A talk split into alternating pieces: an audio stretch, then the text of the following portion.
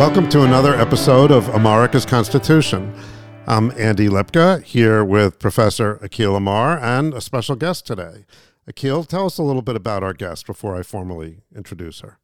We have the great Amy Howe of SCOTUS blog fame. You're going to hear more about Amy and more about SCOTUS blog, and I can't wait. Okay, well, welcome, Amy. Thank you. It's good to be here. Thank you. So let's tell our audience a little bit about you, and then we'll talk a lot about SCOTUS blog and about uh, Amy's own blog, although SCOTUS blog is hers, but also her own blog, Howe on the Court, which is uh, you know independent of SCOTUS blog. Amy is a uh, graduate of the University of North Carolina uh, at Chapel Hill, and uh, f- following her undergraduate years, um, she obtained a master's in Arab Studies, uh, and then uh, went to law school at Georgetown University. So your degree in Arab Studies is also from Georgetown, then, is that right? It is. I like to say that Georgetown has a program called a JD MSFS, in um, which you get a, a, degree from the law school and a degree in the foreign from the Foreign Service School. It's a a four year program. I like to say that I managed to do in six years what most people do in four. okay. And then she had a Supreme Court advocacy practice and uh, argued cases before the Supreme Court, argued two cases there, and was counsel in uh, over 20 uh, merits cases. Um, she also uh, taught Supreme Court litigation at uh, the Stanford Law School, the Harvard Law School, uh, at American University's Washington College of Law, and also at Vanderbilt Law School. So, quite a significant academic career. In 2002, uh, she and Tom Goldstein, who were husband and wife, founded a SCOTUS blog. And soon after that, the renowned Supreme Court reporter Lyle Denniston joined them. Um, and over time, SCOTUS blog has grown dramatically so that now over 100 people uh, work there during any given year uh, in one capacity or another. Um, so uh, Amy was the editor of SCOTUS blog and a reporter, and you know I, I, think that is a gross underestimate of what actually went into uh, SCOTUS blog. If you go on it, you'll see its its dramatic volume and assortment of information. Uh, and it, it, takes a tremendous amount of effort to do that. I can tell you, as someone who authors a little tiny website for uh, Professor Amar. And she continues to report for SCOTUS blog, most notably, I think, from many of our points of view uh, on the live blog. But she also, as I said, has her own blog, Howe on the Court, and that is absolutely a uh, you know a, a journalistic outlet uh, in every respect. And this blog, if you look at it, it's uh, I was looking for the advertising on the blog and I couldn't find any. And apparently, the blog is provided entirely as a, as a uh, public service. So, congratulations on all this, Amy. And uh, I think the way I'd like to introduce SCOTUS blog is by having Akhil tell us a little bit about how he utilizes it as a member of the Supreme Court ecosphere, if you will. So, I'm in New Haven and the Supreme Court is not. So, how do I find out in real time what's going on at the court, especially most dramatically when they're handing down decisions? And, and in the old days, suppose, for example, that, and this is a very a, a selfish point of view, but suppose, for example, I wanted to write an op ed about a Supreme Court oral argument or the day that a Supreme Court decision is coming down. Well, if it's an oral argument, I could go all the way down to DC because it's actually scheduled on a certain day and, and sort of watch it take place. But, you know, that's many hours to sh- uh, schlep my carcass down there and to DC and, and hours back. But now, because of SCOTUS blog, Amy and her colleagues can tell me what's happening at the oral argument in real time. So then I can maybe write an op-ed based on their firsthand reportage. Or if I'm invited to, to do something for a television show, a radio broadcast, thanks to Amy and her colleagues, I can feel as if I'm there in the room because the court hasn't made it that easy, but SCOTUS blog does. Now, on decision day, that's even a little bit more complicated because the court doesn't tell us in advance which decisions are coming down when. But as they're coming down, within 10 seconds, actually, thanks to SCOTUS blog, I know in, in New Haven, Connecticut, what's happening because Amy and her colleagues are describing it all. And I'm actually, it's really pretty cool if you've never experienced SCOTUS blog. I'm one of 10,000, 100,000, maybe more um, folks who are all tuning in to this website to receive the information. And, and, there's a kind of a community of us SCOTUS blog fanboys and fangirls. And Amy is kind of the empress of it all. And again, you don't know necessarily which case is going to come down which day, but there's you can make some educated guesses, in part thanks to SCOTUS blog, because the Supreme Court hears cases every month. It hears a certain number of cases every month, tries to divide the workload among the justices. And so toward the end of the term, you might know it's kind of like filling in a Sudoku game or something. Well, there only two cases that haven't actually come down from the November sitting, and there are only three justices that haven't already written majority opinions from that sitting. And it won't be so and so because they're likely to be in the minority. And so it's probably, you know, the majority opinion, you know, we can predict is going to likely come down from so and so. Are they ahead of their workload or behind their workload? Depending on that, when might be expect an opinion? There's so much intelligent commentary on SCOTUS blog, and I can just, I can, I can almost be in the room while I'm you know, not to be coarse about it, like sitting in the bathtub, you know, just, you know, in, in the luxury of my uh, Guilford estate, looking out on my country property.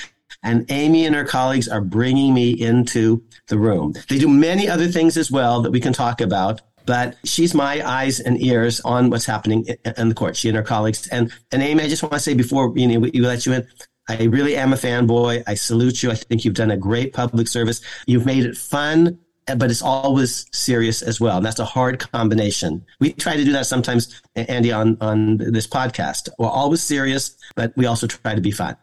So thank you, Amy, for that. It's a great public service. You really have helped all American citizens understand the court better. And we're very grateful to you. Wow. That, thank you. Um, I really appreciate it. You know, you've talked so kindly it, because I'm talking to you, you're talking about my colleagues and, and me.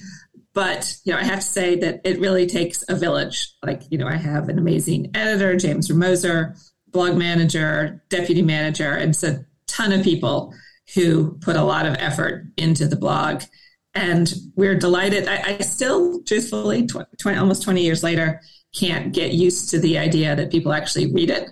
Um, you know, there's a little bit of an element of like just like typing words that go out into the internet ether, but we're that, that's really why we do it now is to be useful to other people. So take me in the room when you first decided to launch SCOTUS blog? What did you, well, how did it come about, and what did you have in mind at that time? Could, did you? I can't imagine that you could have really foreseen that it would uh, explode in the way that it has, but maybe you did. How did it come about in the first place? So it, it's kind of ironic because this has literally become my life's work. But back in the fall of 2002, I was practicing law with my husband, Tom Goldstein, um, and we were doing a down to the studs renovation of our first house. And I was six or seven months pregnant with our first child. And that's kind of how we keep track of how old the blog is because it's a couple months older than her. She'll be 20 in January. And Tom came to me and he had been following a blog, a legal blog called How Appealing, run by Howard Bashman that covers all of the developments, uh, in particular in the world of the courts of appeals and the Supreme Court, but you know, legally a legal blog more broadly. And he does it all by himself. He's amazing. And Tom came to me and he said, I think we should start a blog about the Supreme Court. And the rationale was that the two of us were practicing law together in a small Supreme Court litigation boutique. And we hadn't done any of the things that people who traditionally practiced before the court had done. We didn't go to Harvard or Yale or Stanford law schools. We hadn't clerked on the Supreme Court. I hadn't clerked at all. And we had not worked in the office of the U.S. Solicitor General, the group of around 14 or 15 lawyers who practice, who are the, the federal government's representative in the Supreme Court. And so the thinking was that this would be primarily a business development tool, that people would see this blog that we had about the Supreme Court. It would show off how much we knew about the Supreme Court, and therefore people would want to hire us for their Supreme Court litigation. And in the moment, I said, I think this is the worst idea I've ever heard, not because I didn't think it would be fun, but because I was six months, six or seven months pregnant, and we were doing this full renovation of our house. And I'm thinking, when on earth are we going to find the time to do this in addition to our law practice? And it turned out that it was not really a particularly good business development tool, but it was an awful lot of fun. And so over time, it, it sort of switched from, sort of morphed from a blog that blogged about the Supreme Court. You know, in particular, here is we did used to do things like here is the petition for review that we just filed, and here's why the Supreme Court should take it to a much more journalistic enterprise. And a lot of that is due to Lyle Denniston, who came to the SCOTUS blog in, I think, 2004. He'd already had two retirement parties from the Supreme Court when he retired from the Baltimore Sun and then when he retired from the Boston Globe. So he was at the time probably in his mid to late 70s and decided it would be fun to start writing about the Supreme Court again, really on his own terms and the Lyle's depth of knowledge about the court and its history and his professionalism just sort of took us along with him for the ride. And over time, I began spending more and more time working on the blog and enjoy found that I enjoyed it even more than I enjoyed litigation. And in I don't know somewhere around 2011 or so, became a full time editor for the blog. So the, of course, it's a lot more than a blog. Um, it's not, you know, it's not just um, sort of like, okay, here's what happened today. It has all sorts. It's a catalog of information. So you have all the briefs uh, can be found for a particular case there, and petitions before the court, orders of the court. There's a lot of statistics. You keep track of interesting things like the relative uh, representation by gender of arguments given before the court, or how often a particular justice is in the majority, things like that.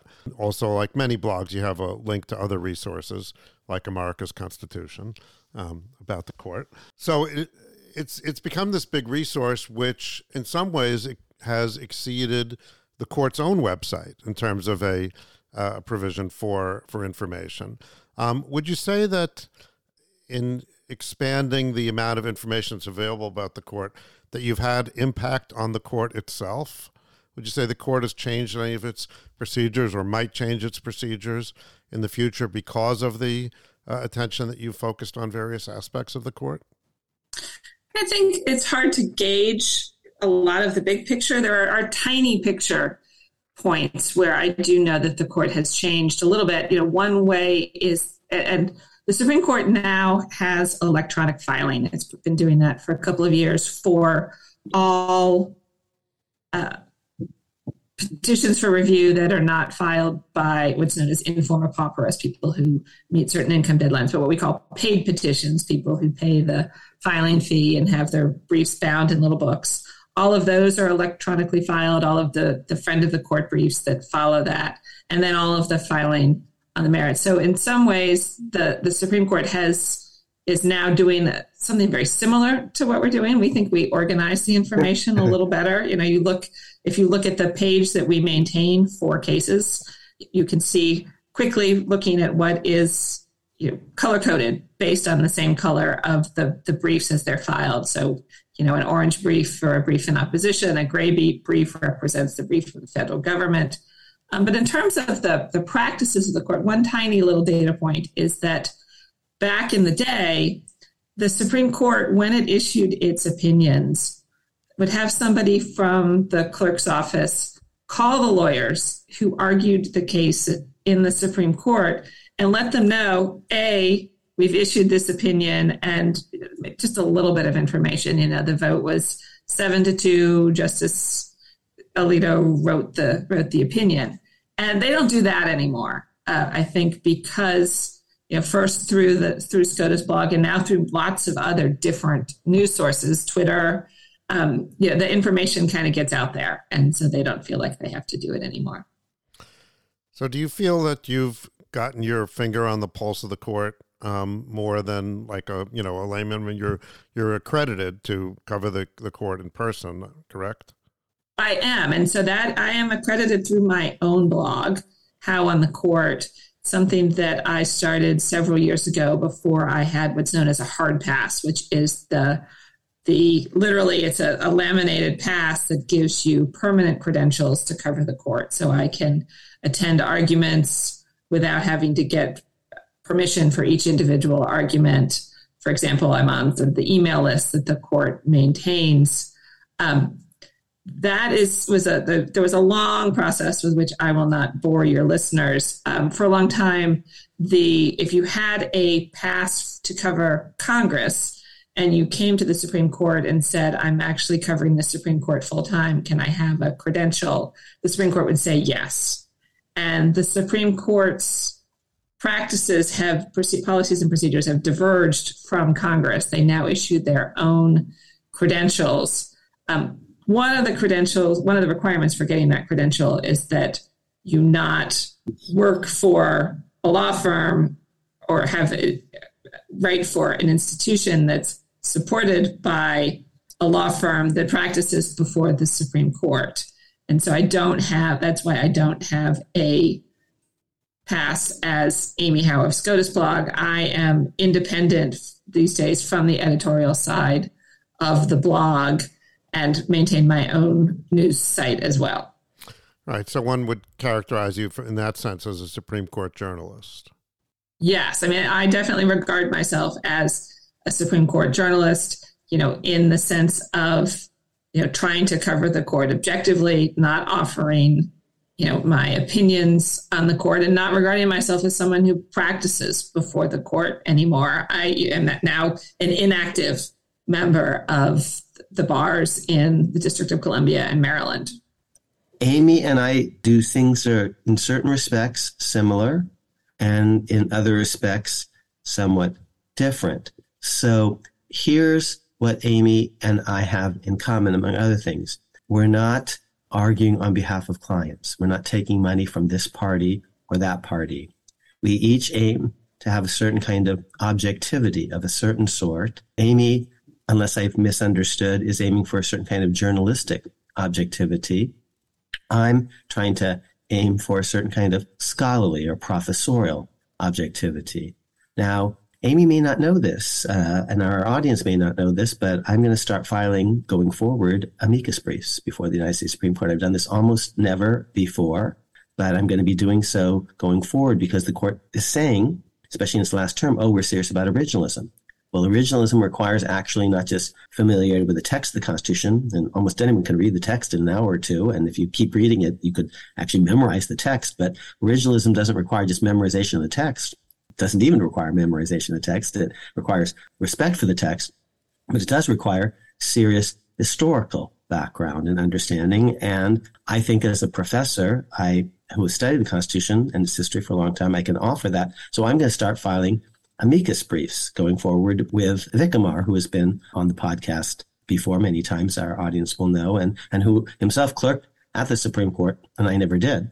So that's a difference that I'm going to actually be trying openly from time to time to influence the justices. And Amy, I think as a, as a journalist isn't trying to do that, but neither of us is a hired gun for this party or that one. And, and we try to have a certain, uh, therefore, credibility with the public and with the justices because we're holding ourselves out as objective in a certain way. Now, here's the one other similarity is I think Amy and I are both trying to perform a certain kind of public service. And that's why I'm so admiring, Amy, of you, because uh, I think you really are doing it and we need more people that are trying to, to do that. And you've, you've helped me every, you know, again and again and again. We only met last week you and I, I think. But you've helped me again and again and again over the years um, through the service that you provide me and thousands, tens of thousands, um, perhaps millions of my fellow Americans So that's similar to I'm trying with this podcast, for example, Andy, you and I, or our,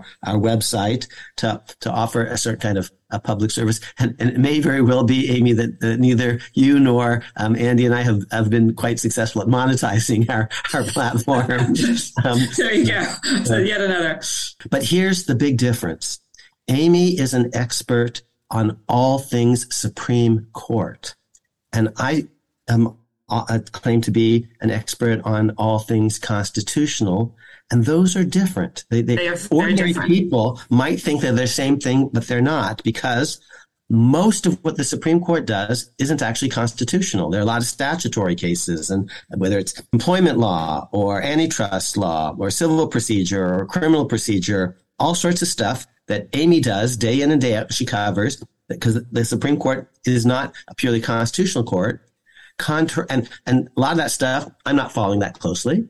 Contrary wise, I'm particularly interested in constitutional law even outside the Supreme Court, not just in lower federal courts, which are less the focus of SCOTUS blog, but might be become the focus because they're circuit splits that portend uh, Supreme Court cert grants. But I'm also interested in stuff that's happening in the other branches when president needs to make a constitutional decision of a, of a certain sort, or folks in Congress are pondering 18, the 18 year idea for Supreme Court justices and the like. So the Constitution is one thing, the Supreme Court is actually a slightly different thing. This podcast is about all things constitutional, and Amy's expertise is about all things Supreme Court. Now, Amy, have I got that right? That you have gotten that exactly right. I think as far as the point of sort of journalistic integrity, you know, one thing that that when I was the editor of SCOTUS blog, and again, I don't play any editorial role, um, but I'm pretty sure that the the policies are still the same. And not only are we was the blog not trying to not trying to influence the court, but because the blog has a slightly unique role as one of the only websites that focuses on the court, you know, we're trying to make sure that we don't become a vehicle for other people who are trying to influence the court. So when I was the editor, and I, I know this continues to happen, sometimes you'd get emails after an argument in a big case from someone who said, I really think the justices got this this point wrong at the oral argument.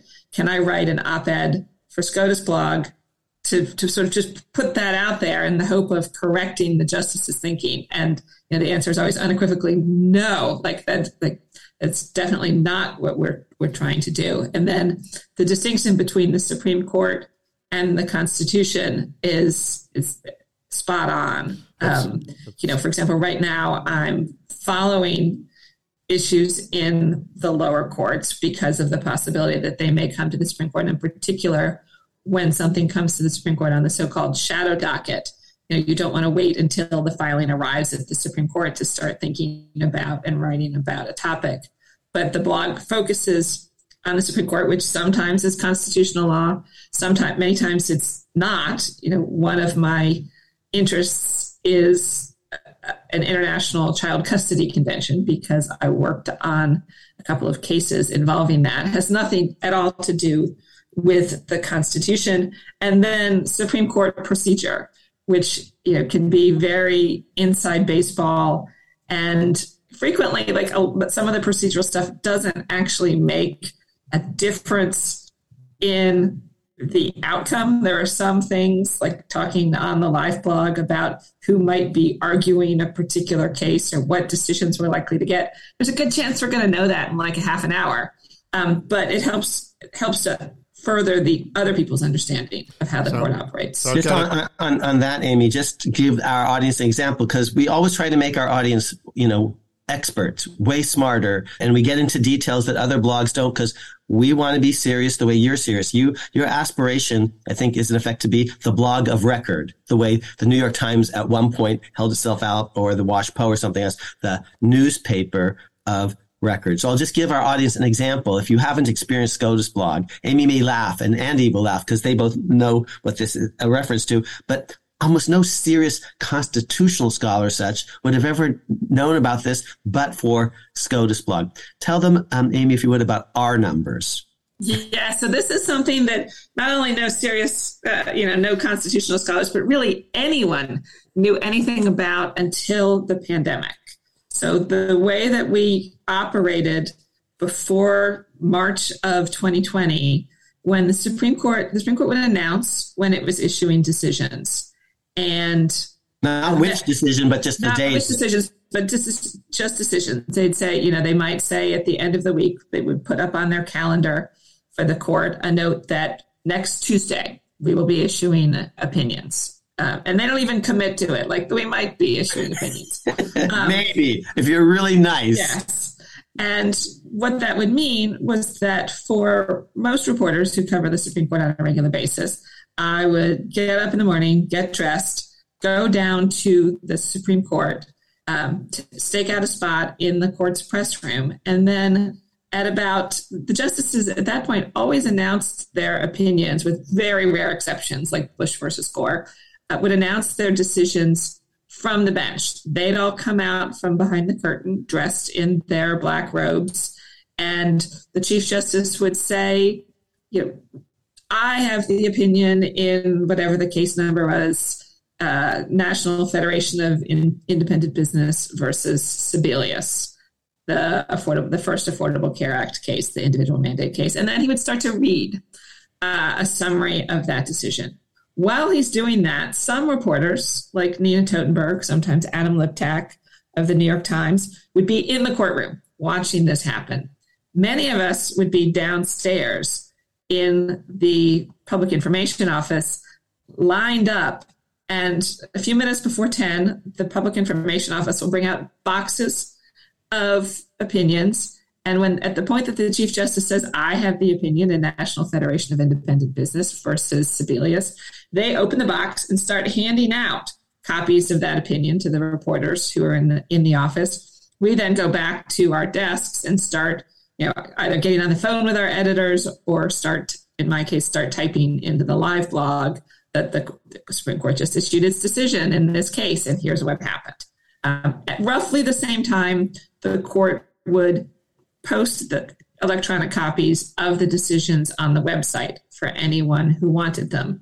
But we knew when the Supreme Court was, because again, the Supreme Court doesn't tell you which opinions, they also don't tell you how many opinions.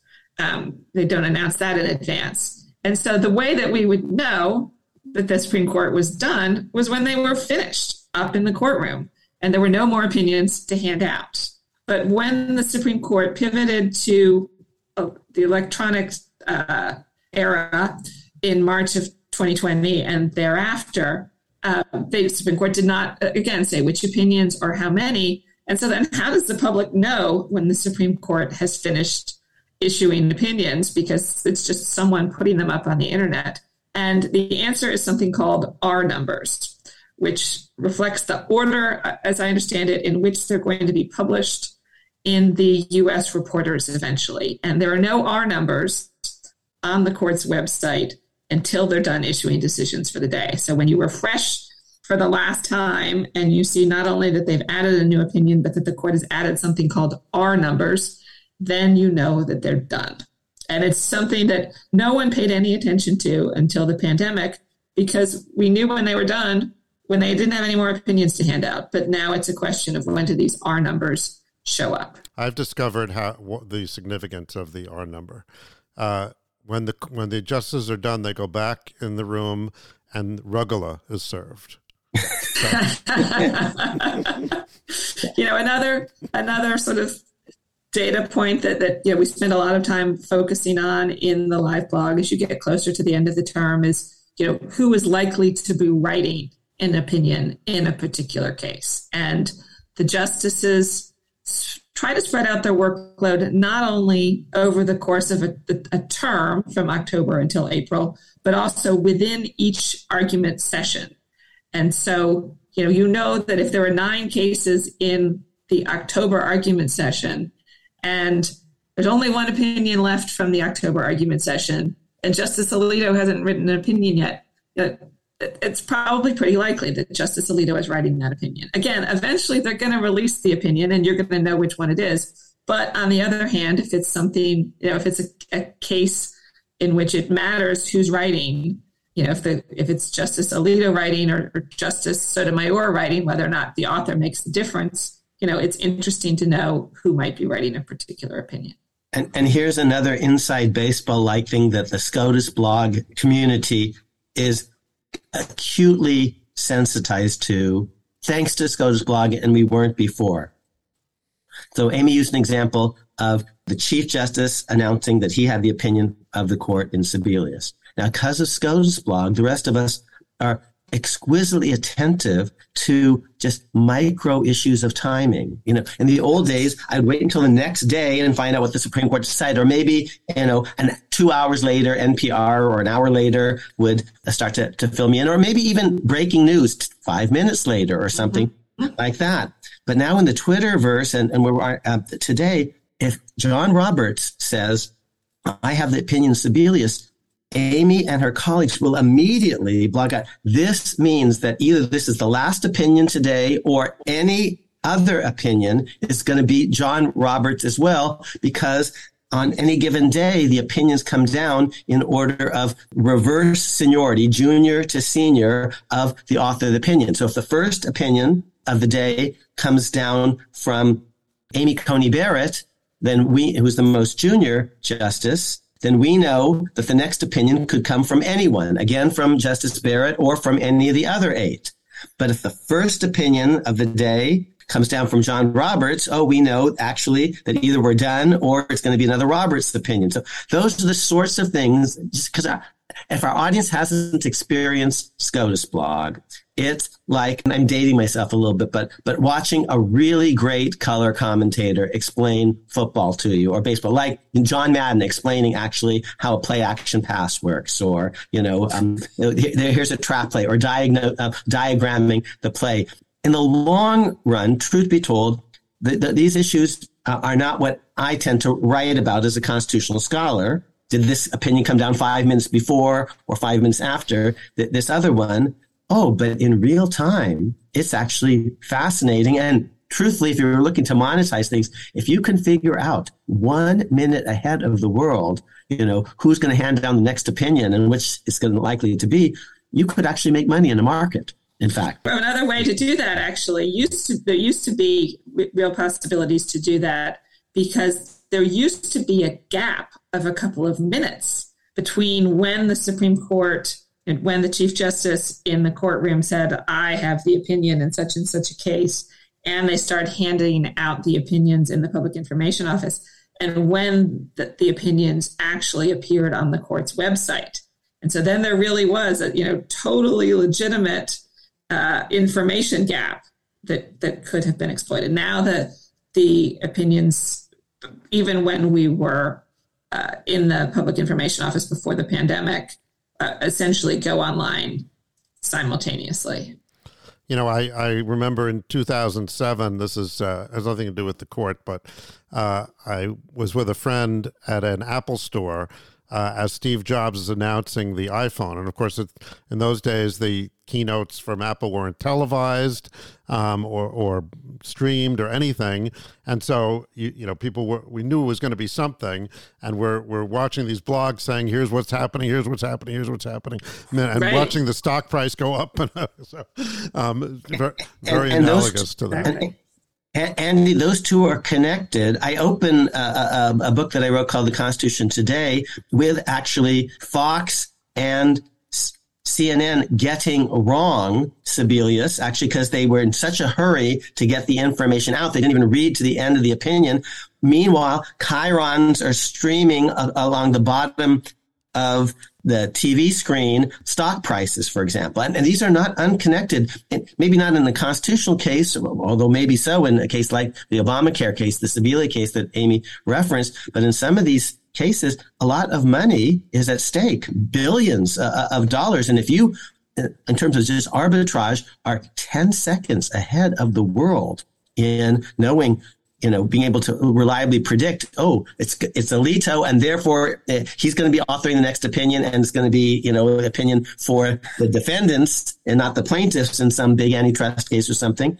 That's an arbitrage possibility, and that's why the Supreme Court is super secretive about you know, many of its procedures and protocols, Amy, and that's a good segue for me to ask about the Dobbs leak your take on the whole thing, even today, but also maybe if you can tell us about the who done it that your partner in crime, so to speak, Tom Goldstein, uh, uh, uh wrote about all this. And because he had a whole theory when the, about the Dobbs leak way back when. And it was like it's Agatha Christie, Death on the Nile. Well, actually, it wasn't just one leak. There was a whole series of leaks. And, and, you know, and this is the first leak to the WashPo. And here's a second leak to, to Politico. So it was, it was, it was something really, as I said, almost out of an Agatha Christie novel, but I'd love to get your thoughts on all of this, uh, then and now. Yeah, I mean, it, I was looking back at the blog today to, to get ready for another speaking gig that I had this morning and planning to talk a little bit about the leak. And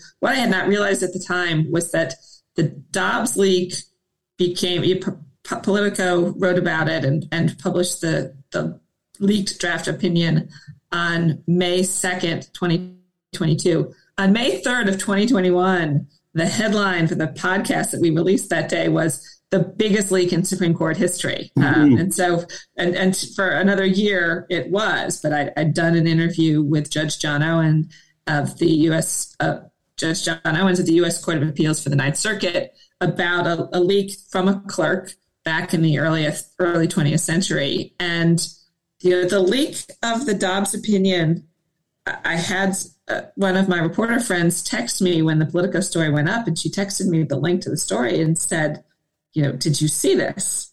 And you know, there, there's sort of two parts to the leak. You know, there's the the fact that the draft opinion was leaked, which in and of itself was extraordinary, and it's not clear what kind of an effect because we don't know who leaked it, how they got the document.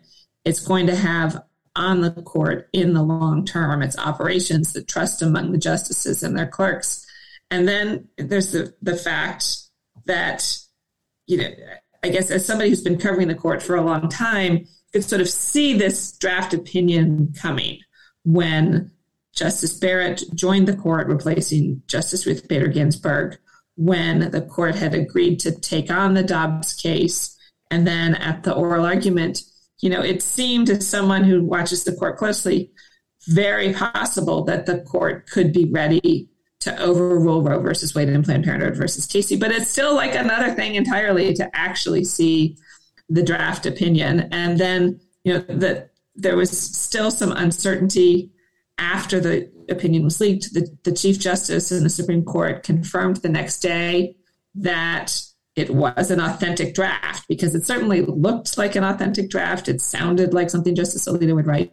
But the next day they confirmed and they said, well, you know, it's not a final decision. And so then there were all the questions like, is are, are there still going to be five votes for this view when the court issues finally issues its opinion? And what we got was an opinion that looked an awful lot like the leaked draft opinion. You know, Justice Alito had had literally millions of people weighing in on what they saw as the flaws in his opinion, and he didn't really make that many changes. And then we, you know, we had the draft, the concurring opinions from Justice Clarence Thomas and Justice Brett Kavanaugh, sort of, you know, two different views on what the Dobbs opinion means, not just for abortion, but for other fundamental rights of privacy going forward. You know, we have not heard much from the court at all about the leak.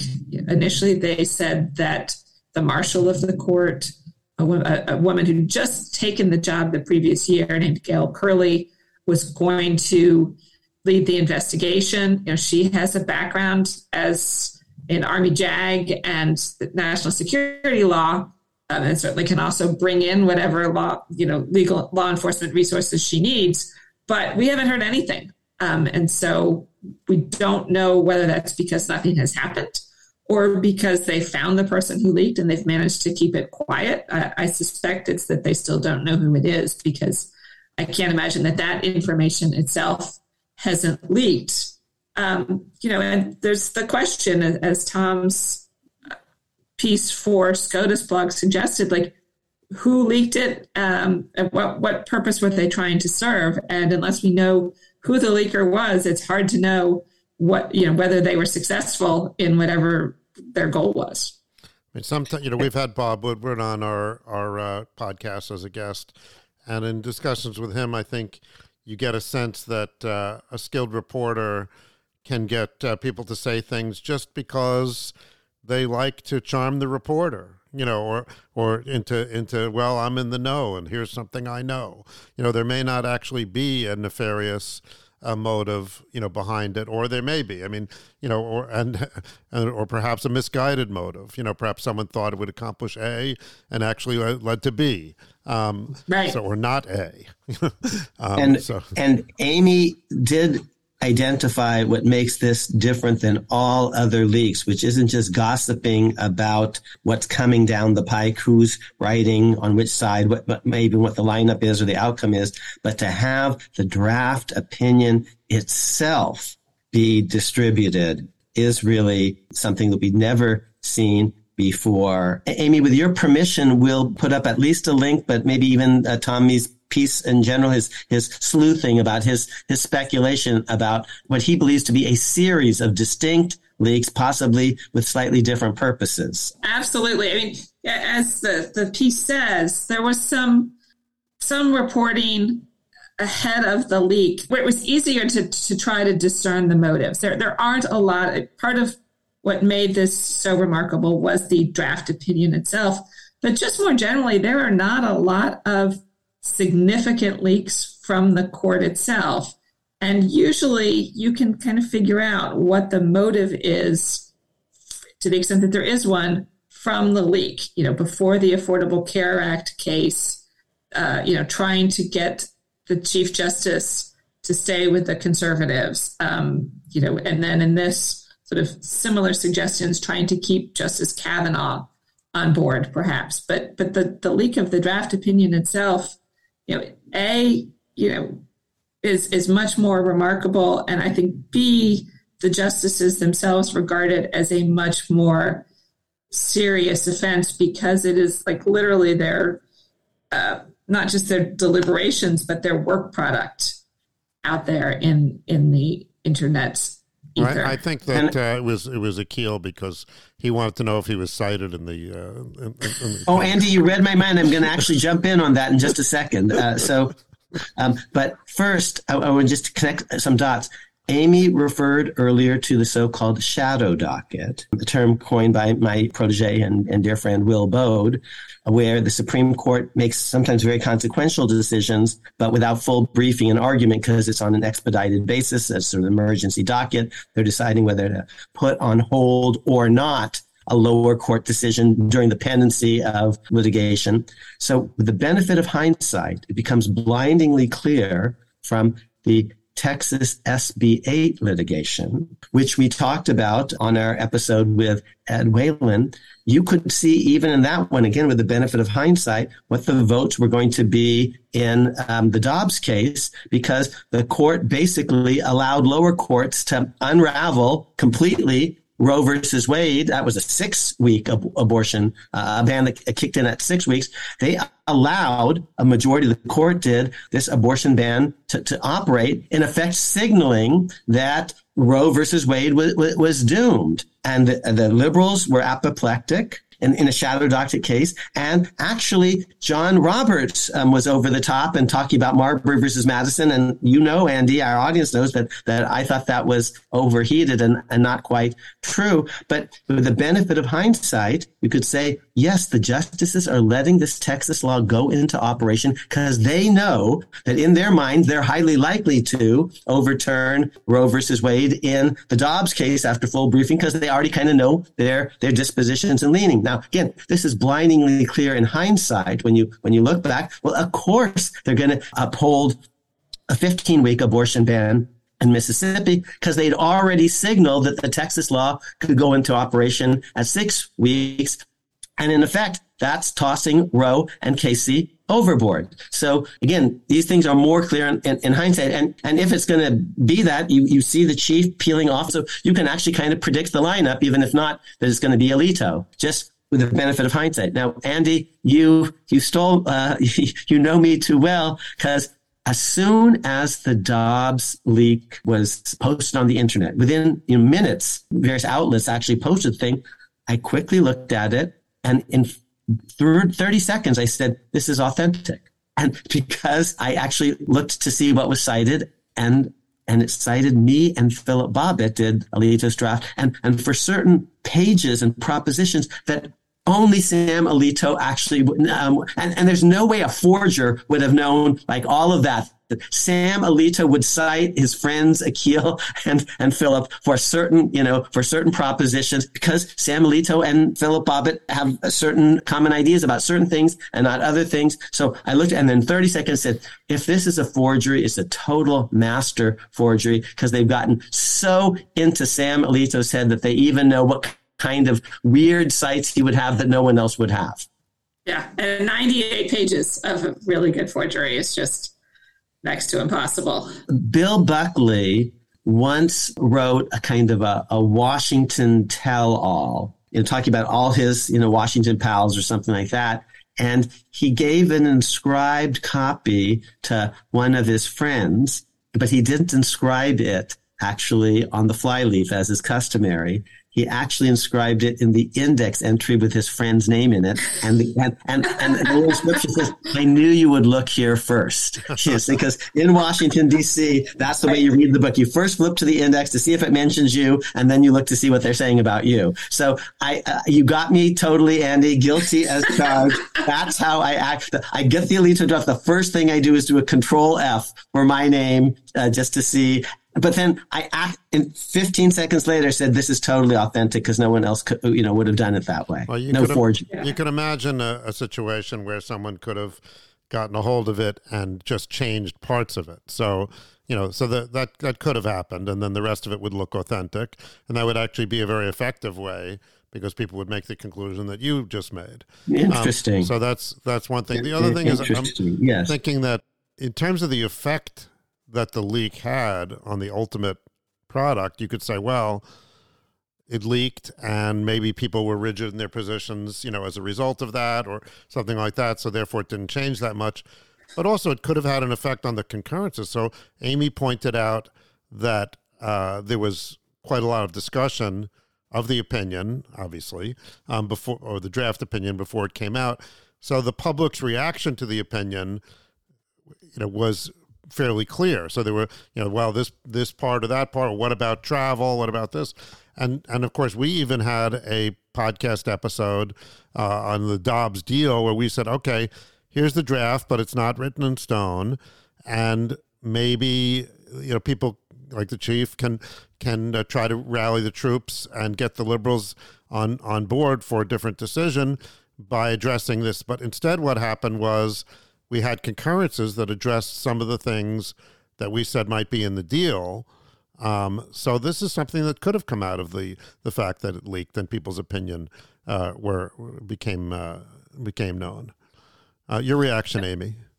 I think that I think it's possible. Obviously, we don't know, but I do think that at least as far as we're talking about the concurring opinions from Justice Thomas and Justice Kavanaugh, you know, if you read Justice Kavanaugh's opinion, it sounds an awful lot like what he said at the oral argument. It, you know, it doesn't seem like a, he may not have written it yet, but I'm not sure how much the content may have changed. Maybe some of the reassurance, you know, the idea that the Constitution is neutral on abortion, maybe some of the assurances toward the end of his concurring opinion about how this, you know, you can't restrict the right to travel for an abortion, that this doesn't affect our decisions in cases like Lawrence versus Texas and the right to same sex intimacy, Obergefell and the right to same sex marriage. Um, you know, maybe we're a response to some of the backlash, but but it's, it's hard to know. Justice Thomas, you know, it, perhaps if anything, you know, leaking the opinion may have prompted him to sort of double down. But again, it doesn't seem like it was was definitely not a response to any of the outrage about the opinion. Okay, here's a hard question, Amy, um, and I don't know if anyone's asked you this before, and I don't, I'm, and I'm not at all sure what your answer will be. Um, Andy mentioned uh, our dear friend, our mutual friend Bob Woodward, who's been a guest on this podcast before, and and he's the dedicatee of one of my books, and I, I adore him. and he's very famous for a, a book all about Supreme Court clerks yes. you know, leaking and the justices themselves, the brethren, co-authored with Scott Armstrong. We're gonna. So he's been on the podcast. You're now on the podcast now. We mentioned Nina Totenberg. She's going to be on the podcast later this fall.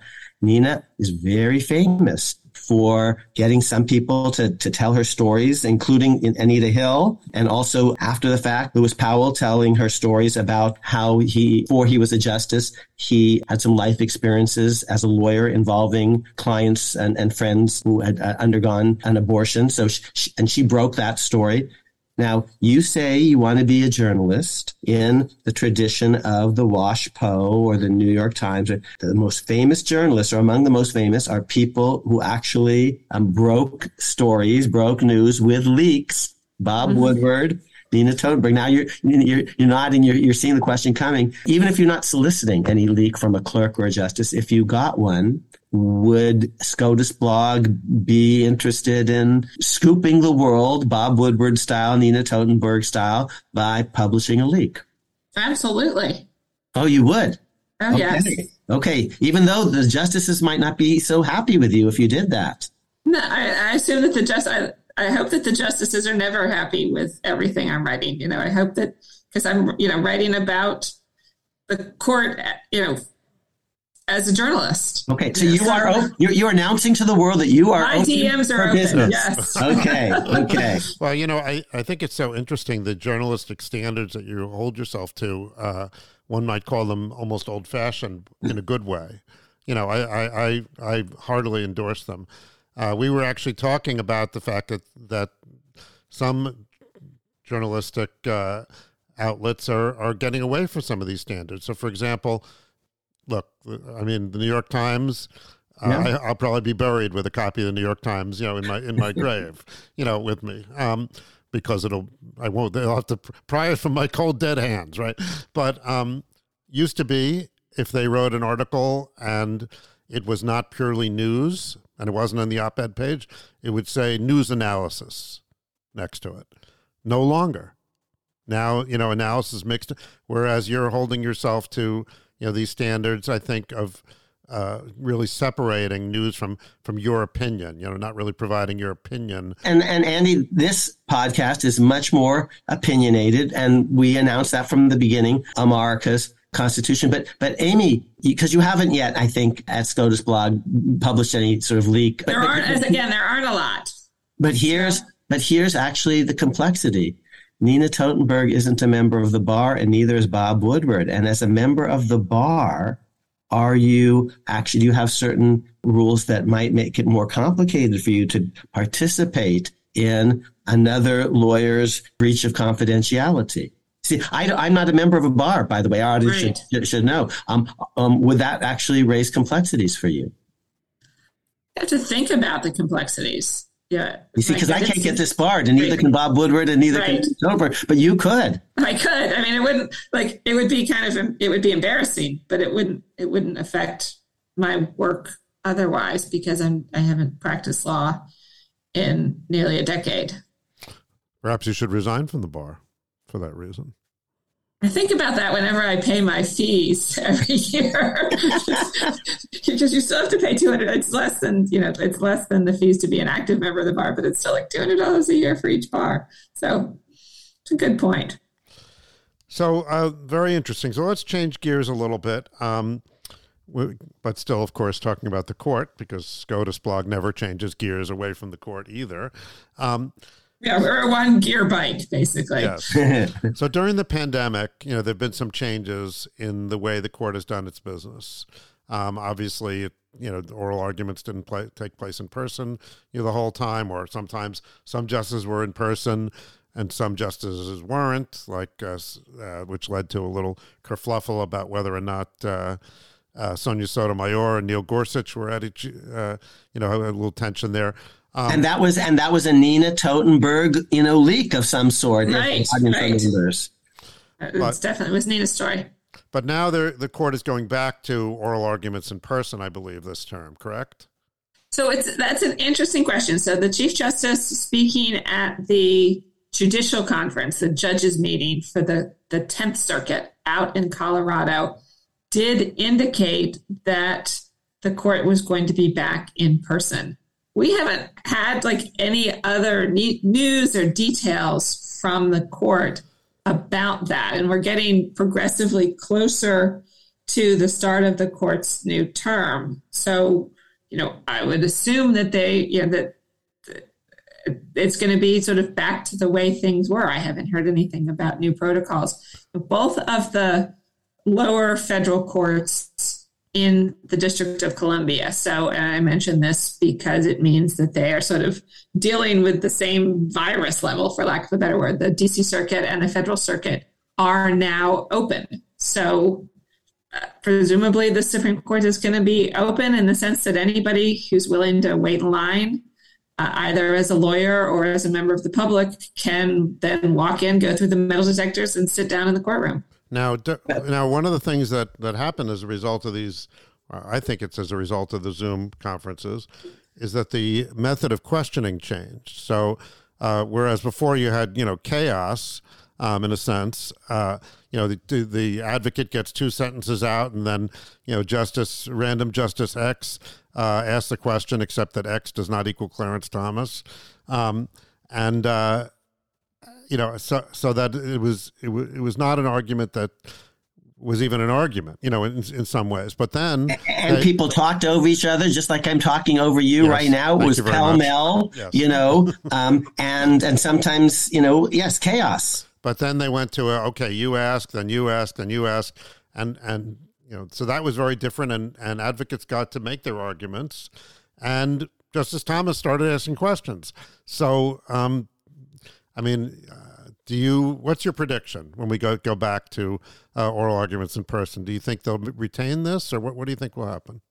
I do, and so just to sort of recap for your listeners, uh, before the pandemic, the Supreme Court was what had been for some time what's known as a hot bench, as you suggested. I, I remember going to one argument and the lawyer who had won in the lower courts, and so then you go second, got up and said, you know, Mr. Chief Justice, and may it please the court.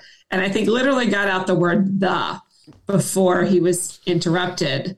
And, you know, there are these stories, I'm not sure whether they're apocryphal or not, about lawyers practicing so that they paused to take a breath in the middle in the middle of the sentence rather than at the end of the sentence so that you would give the justices fewer opportunities to break in um, so then when the court went remote because of the pandemic uh, in may of 2020 they were doing it purely by telephone we're recording by zoom which is nice because you and that's how we record our podcast you can see each other even if you're only ultimately using the audio and it makes it less likely that you're going to interrupt. But they were doing this entirely on the phone. They couldn't see each other. They couldn't see the lawyer who was arguing. The lawyer couldn't see them, so you wouldn't know when someone might have wanted to to break into your your uh, answer. Um, and so they realized, as you said, that that was going to be chaos. So they went to a new uh, for, format in which they started with the Chief Justice and then Justice Thomas uh, Justice Breyer, Justice Alito, or Justice Ginsburg was was there at the time, all the way through to the most junior justice, uh, who for a while was Justice Kavanaugh and then Justice Barrett, and that seemed to work fine over the phone. I think a lot of the more experienced lawyers thought it was kind of stilted and wanted to be able to sort of address the justice's real concerns rather than having to go justice by justice. But one thing that we did that did change when they went to the what they call the seriatim questioning was that Justice Thomas, who didn't like the free for all format that they used to use and rarely asked questions, became an, he was the second second justice to ask questions, became an active questioner. And so when they returned to the courtroom in October of 2021, uh, only the reporters with permanent credentials, the law clerks, the lawyers, and the staff were there. They kept sort of the, the free for all approach for 30 minutes, but then when the 30 minutes are up, they would use the seriatim questioning. The Chief Justice would ask any questions that he had, and then he'd go through the justices in order of reverse seniority. And it seems to be sort of a nice happy medium, I think, for everyone. Justice Thomas continues to ask questions. He's often the first justice to ask questions after the lawyers have made their opening remarks. And there seems to be a sense that because everybody knows that they're going to get their turn to ask questions, it's a little more relaxed. It's a little less hot. People get a little bit more of a chance to answer. The lawyers get more of a chance to answer their questions. Now, the I'm not going to call it a downside, but the byproduct of this format is that the arguments can be really long sometimes because uh, if you have multiple lawyers arguing and one lawyer has 20 minutes the other lawyer has 10 minutes and then say the third lawyer has 30 minutes um, you know that, that 20 minutes with everybody getting a chance to ask questions at the end can turn into 40 minutes really easily and so you have arguments where sometimes like i think was the vaccines argument in january when they there were challenges to the constitutionality of a vaccine mandate for large employers and for healthcare workers. They actually took like a little bit of a break in between arguments because we were there for so long. Akhil? So I just want to add two points. Um, one, Amy just said, "Oh, these are really long argue, uh, oral arguments now," and I'm smiling because, from the point of view of a constitutional historian, I just want to remind Amy that back in the day of McCulloch versus Maryland, you know, which is where my head is half the time, oral argument was six days. Yes, okay. that's definitely um, true. Um, and then it used to be an hour for each side, and then it became half hour for each side. So it's a little bit, Andy, like that scene that you and I have discussed offline from time to time as friends in Annie Hall about, you know, practice, uh, two, three times a week and how that looks different to the Diane Keaton character than to the Woody Allen character. I did want to talk about a slightly related aspect of oral argument. And you earlier, I'll, I'll, connect it this way. You earlier talked about how the blog originally was maybe a business development tool and it, it didn't quite materialize that way. And you were very, you know, genteel and polite about it. But here's my take on this. The Supreme Court, the justices themselves, and the lawyers who argue before them are a very insular club. And they went to certain schools, you know, Harvard and Yale had certain background, certain clerkships, and certain recommenders and the like. And you were very polite about it, but you say it's actually hard to break into that club if you didn't fit that profile. That's really interesting. I think that's true okay, the Club of Supreme Court Oral Advocates. Here's one really interesting thing that your the SCOTUS blog has among the statistics that you generated, and I just want to know the backstory. You've generated certain statistics that even the Harvard Law Review used to uh, feature every year. What co- cross correlation is there on voting between any two justices? Which justices vote together most often? Which votes, justices vote together least often? So, so there are all sorts of interesting statistics. Which justices are just handing down how many opinions a year? How many concurrences? How many dissents? How many majority opinions from which sittings? All sorts of fascinating statistics, but of a sort that I've seen that I've seen elsewhere before. Harvard Law Review um, has annually uh, an issue on the Supreme Court in November. But here's what I first saw on SCOTUS blog, and I want to know if this is you know SCOTUS blog's innovation, and Amy, whether in particular it was your innovation. You actually highlight the gender uh, balance of Supreme Court oral advocates. That's one of the statistics that you actually highlight is how many men, how many women in a given year are actually the Supreme Court oral advocates. Was that one of your innovations? And, and tell us just how you think about, because you're not just a really prominent uh, person in the ecosystem, but you're the den mother of, uh, so to speak, of, of the thing. And, and it's a gendered world. So was that your innovation? I cannot take any credit for it um, for the for SCOTUS blog tracking them. It is definitely an issue that I care a lot about, along with transparency at the court. Is my other sort of one of my other bugaboos about the court. Yeah, I've moderated and sat on some panels about this, and there are certainly other news sites that have also paid attention to this issue. I don't know who else might be tracking them on an ongoing basis. But you know, it was something that you know, I used to write about on my own blog. I remember, you know, several years ago, the Solicitor General's office is quite good, no matter particular, uh, no matter who the Solicitor General is, which administration, about hiring female lawyers to argue before the Supreme Court. But once you get past the lawyers from the Solicitor General's office, sometimes uh, lawyers from state Solicitor General's office, it was often relatively rare to see women from private law firms arguing. And I remember in particular, there was one term in which we got to February before there was a woman from private practice arguing before the court, which is just, you know, ridiculous when you look at how many women are graduating from law school these days, how many women are clerking at the court. And as you say, it's a tough business to break into.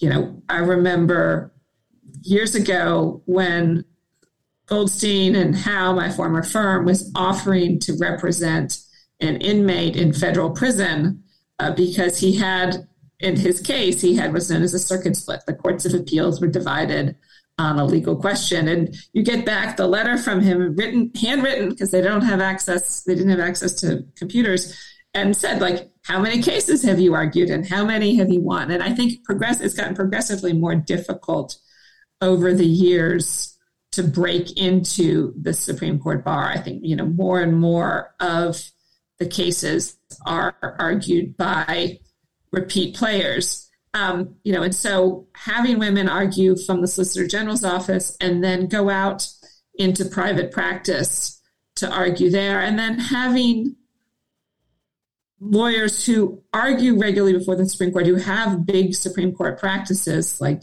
your former student Neil Katyal or, or John Elwood, who's now at Arnold Porter, who have enough arguments that they're willing to say to their client, like, you know, my partner, you know, can argue this case instead of me and she'll do a great job is something that really needs to happen. Because I do think there's a momentum that once you get that first argument, it's much easier to get the second argument. Yeah, I can I can identify with that as a as a surgeon, um, you know, because you know it would be a new procedure. So I'm I'm I'm a retired ophthalmologist. I was you know doing eye surgery, and when LASIK came along, you know, no one had done any of it because it was a new procedure, and then the patients want to know, you know, how many cases have you done, and of course you have to be truthful theoretically. So I certainly always was, but, you know, people would say things like, well, I've done a thousand lasers. Of course, you know that that could mean anything, you know, right. uh, you know, or something like that. So it would be be misleading, which is which is very unfortunate if that kind of thing happens. So, so in our case, in in medicine, you have, um, you know, situation where you have patients that come to clinics, you know, that get uh, uh, free care, you know, that they for that they wouldn't be able to get otherwise and perhaps in the legal world, you know, the pro bono cases or something like that can get, you know, farmed out so that the more junior associates, whether it's a woman or, or, or not, can build up uh, experience that way. And then they can say, I've done, you know, 10 cases, truthfully, you know, and, and, uh, you know, I've won however many. Um, and, and, Andy, here's, um, Amy just slipped this in, but again, for those who are interested in just learning more about the Supreme Court world, there's another little inside baseball point that you just slipped in. But Amy, correct me if I'm wrong. Tommy's original kind of nifty idea, you know, his niche was that he was going to pay particular attention to circuit splits because the Supreme Court decides what cases it's going to hear. And Tommy realized actually that one very important predictor of that was whether lower courts actually were uh, divided on, on an issue.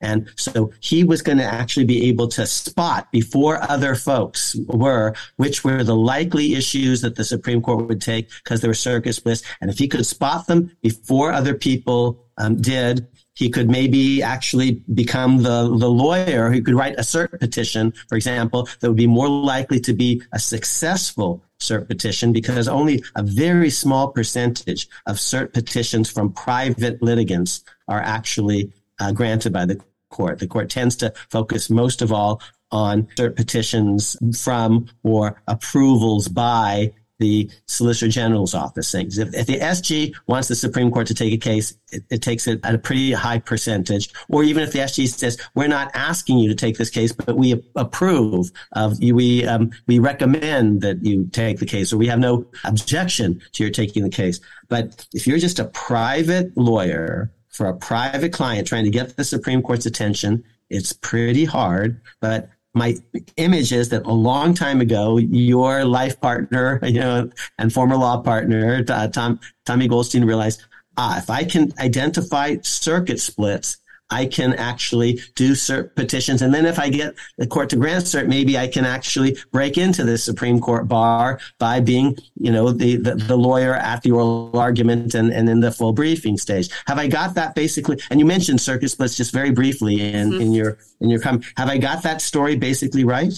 I think it's basically right. Like I will confess I'm a little fuzzy on the exact details too, but it was definitely, he was definitely among the first people to start to do that and then to, to go out and approach the lawyer who handled the argument in the lower courts.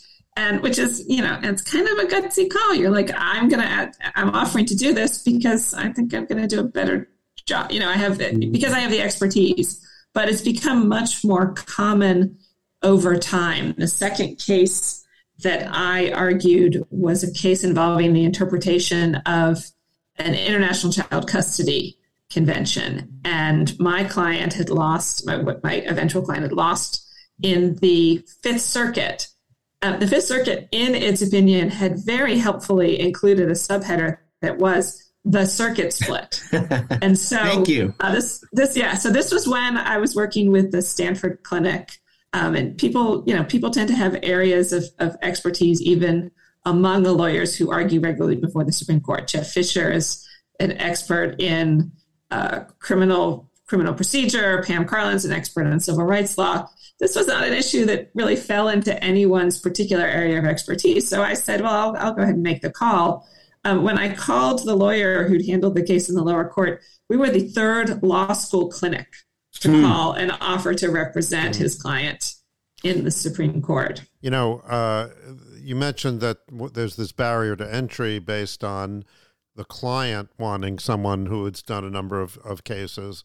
Um, when we had Neil Katyal on, he talked about it from another point of view, which I think is interesting, which is that the justices, he said, uh, trust lawyers that have argued before them repeatedly and who have accurately represented you know the facts and the and uh, and a variety of, of other things, the cases and uh, you know and so forth. Uh, and they've found that yes, we can trust this lawyer, so that gives him a leg up or her um, in arguing subsequent cases. So it's also not just that the client might prefer such a lawyer, but even the justices prefer an experienced lawyer in that sense.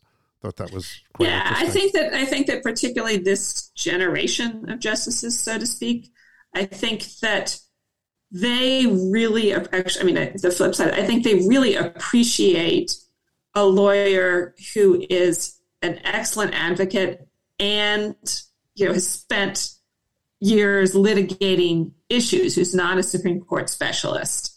Um, and so, you know, someone like Julie Rikelman who is now a nominee for a, a spot on the Second Circuit, but argued a couple of the major uh, abortion cases? And is you know a knows reproductive rights law cold and b is an excellent advocate. But you know I, I, think the justices also know that when they have somebody like neil that you know he's going to be he knows the drill he's going to be responsive to their questions. Um, and there's you know there is sort of a, a, reputational like you know you're not you're gonna you're gonna be straight with them because you know that you're to be back in front of them and you want them to trust you and, Andy, it begins even before your first oral argument um, when you begin to develop a reputation with them, because as Amy alluded to at the beginning of our conversation, many of these leaders of the Supreme Court bar were Supreme Court clerks. And of course, many of the justices, you know, begin as Supreme Court clerks, whether it's Steve Breyer, just retired, or Ketanji Brown Jackson, who just replaced him. And, and she, of course, was, was um, his, his law clerk. Yes. So we're going to be wrapping up soon, but I'd I'd be remiss if I if I didn't uh, get our listeners to get a little bit of the benefit of your expertise in terms of the term that's about to begin. We're coming up on the first Monday in October. In fact, this uh, podcast, well, it should air before that.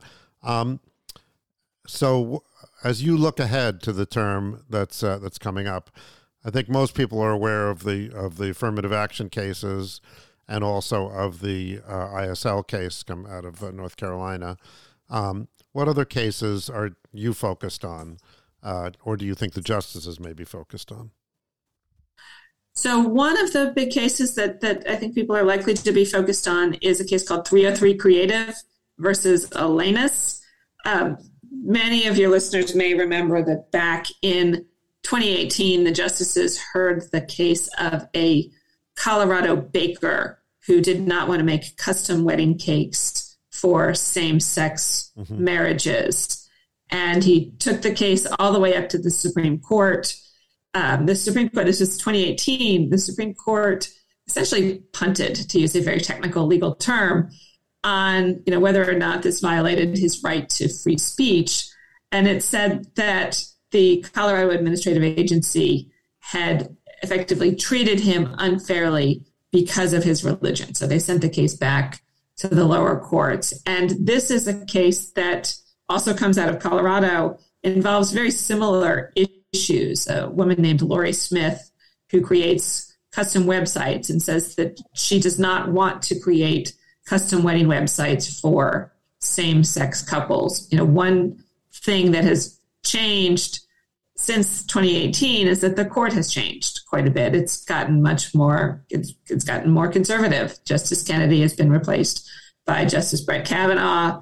Uh, Justice Ruth Bader Ginsburg has been replaced by Justice Barrett. So it, I, you know, I'm curious to see what they do with this case. You know, not just the fact that they agreed to hear the case strongly suggests to me that they there are you know four justices who think that they've got a fifth vote to rule in favor of Lorie Smith, the designer. But you know, what are they going to do, and what is it going to mean for other kinds of speech that may not be religious speech necessarily, but you know, can someone, you know, can a white supremacist post a sign that he doesn't want to deal with with people of color, and so you know, sort of what they say and how they say it um, will be very interesting. You know, you just made a very interesting point um, within that analysis about cert uh, petitions.